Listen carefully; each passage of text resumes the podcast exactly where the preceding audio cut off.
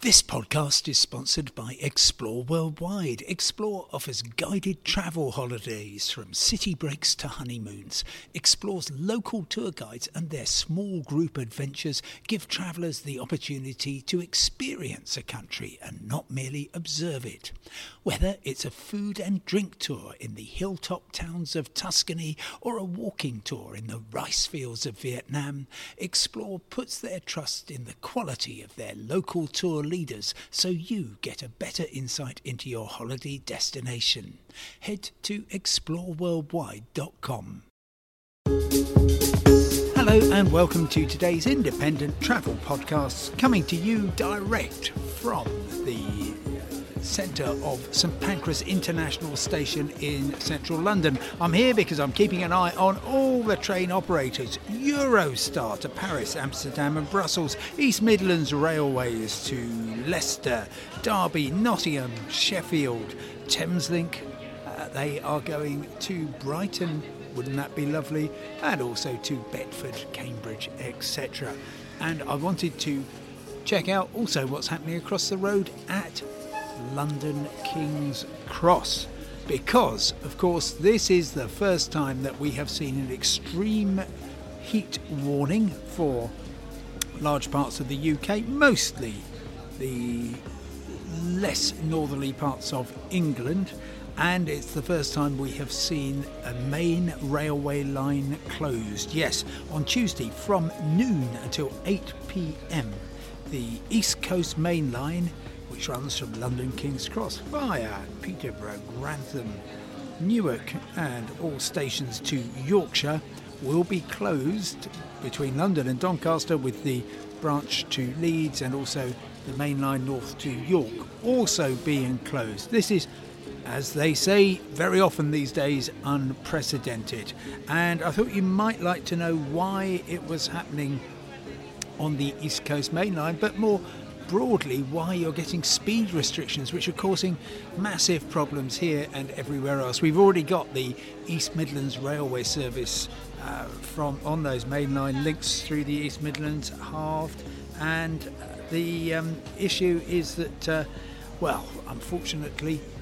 Steel rails get even hotter than the outside air temperature, up to 20 degrees hotter, and therefore they are under immense pressure.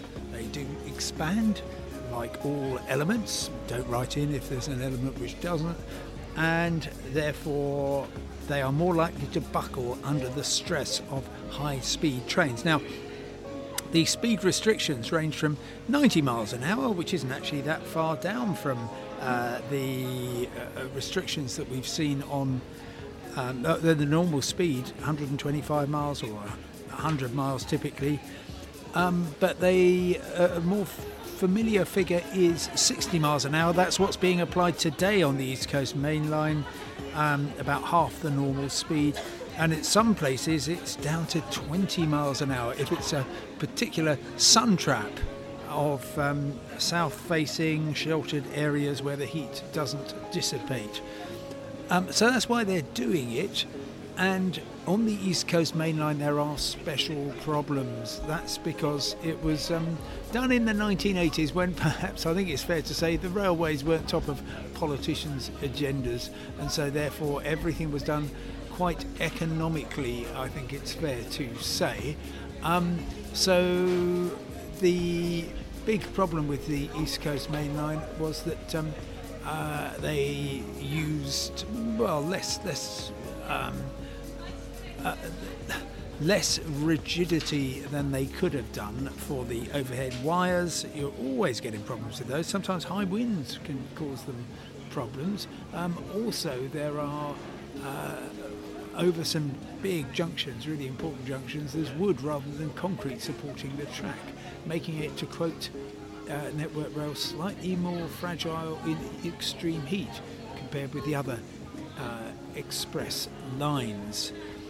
Um, there are also problems right across the network, though, including on London Underground. Now, you'd think, oh, deep down beneath the city, things would be as cool as anything. Well, you'd like to think so, but unfortunately, most of the Underground is overground, and so there is a very limited service running on that. So, you've got to, you, you are being advised very strongly not to travel today, except oddly on Eurostar, which is saying that it will run a normal service. However, it is not running a normal service. This is nothing to do with the extreme heat. It's apparently due to do with vandalism uh, north of Paris, as a result of which the trains are having to go the pretty way um, from Arras in northern France uh, down the old classic line to um, Paris, and they need special pilot drivers to um, guide the trains there. So that's adding a great deal of um, complexity and delays. Anybody who's an hour late or more will get compensation. Um, Scotland is not nearly so badly hit, but there are going to be st- speed restrictions in place. And clearly, one hopes that this all gets cleared up as soon as possible. There seem to be an awful lot of people here at St Pancras, and I've seen loads across the road at um, King's Cross who have not been deterred by the do not travel unless absolutely necessary line. Um, clearly, a lot of people would say, well, it's for me to know whether my journey is absolutely necessary or not.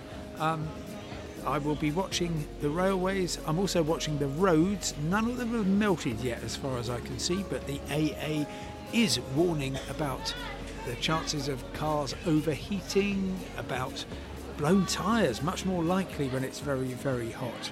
Um, and they actually say if you've got an old car, doesn't have air conditioning, you might want to consider not travelling.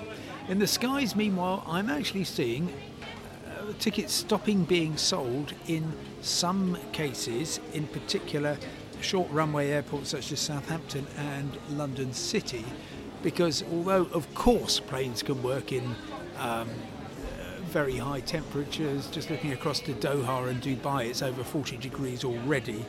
Um, that does affect the performance of aircraft. They can't carry such weight, and so therefore you will see some restrictions. Anyway, access to all the independent podcasts is unrestricted, as is the uh, chance to read what's going on 24 hours a day at independent.co.uk. I'll be back tomorrow with the latest news on trains, planes, automobiles, whatever seems to be the top subject. Thank you very much indeed for listening and enjoy the rest of the weather. I'm not going to say drink plenty of water and don't put on warm clothing. You can do exactly what you think is appropriate. Thanks for listening. Goodbye.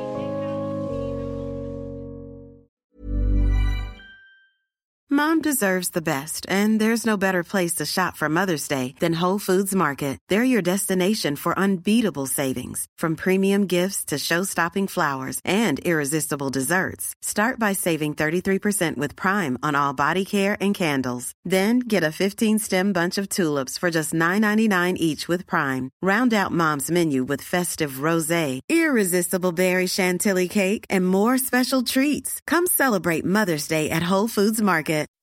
When you make decisions for your company, you look for the no-brainers. If you have a lot of mailing to do, stamps.com is the ultimate no-brainer. Use the stamps.com mobile app to mail everything you need to keep your business running with up to 89% off USPS and UPS. Make the same no-brainer decision as over 1 million other businesses with stamps.com. Use code PROGRAM for a special offer. That's stamps.com, code PROGRAM.